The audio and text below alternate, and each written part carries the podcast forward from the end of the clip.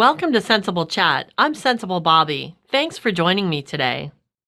I was catching up with an old friend recently and mentioned that I'm back in school getting a degree. She cracked me up by asking, So, what do you want to be when you grow up? It's been a long time since anyone asked me that. But it got me to thinking about how much we as a society focus on jobs and careers instead of life.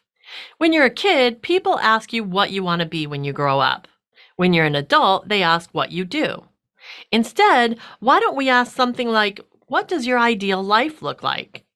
If I don't have a job, does that make me lazy? Maybe I've been so successful at creating passive income that I don't need to work. Instead, I can spend my time gardening and volunteering.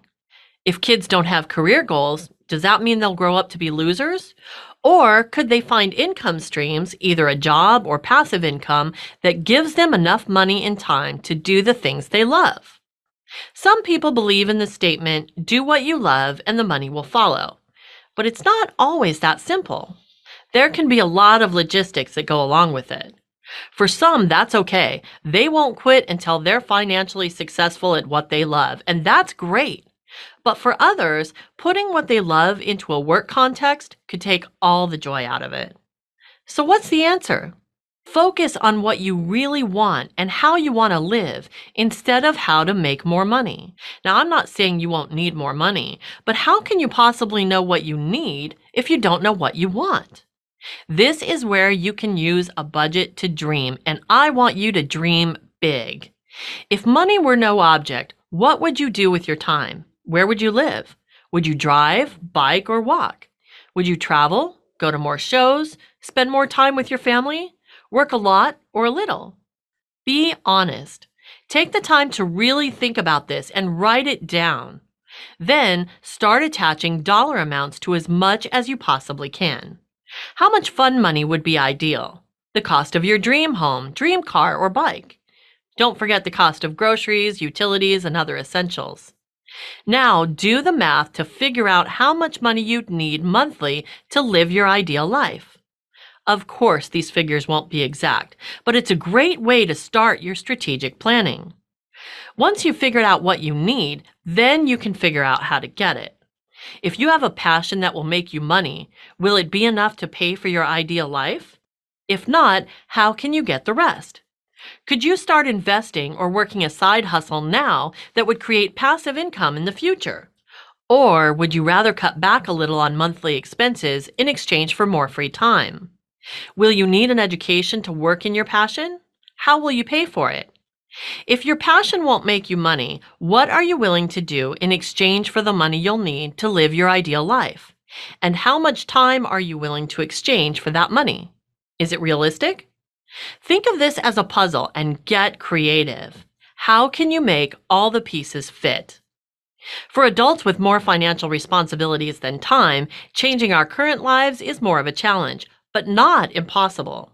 It just means we may have to start by knocking out debt, changing some deep seated spending habits, and maybe taking on an extra job for a while to bank the money we need. There are short term sacrifices we can make to live our ideal life in the long term. But for kids who haven't gone out on their own yet, what an opportunity! While mom and dad are paying the bills, you can explore your interests. Find out what you're good at. Find mentors and create a network of people that you can benefit who can benefit you in return. Once you've got a clear vision of the life you want and what you need to get there, think about what you can do today. Take classes, find volunteer work in your area of interest, get a job and start saving, become an entrepreneur. You're never too young to get started, and you'll never have a better opportunity than the years when you don't need an income to survive.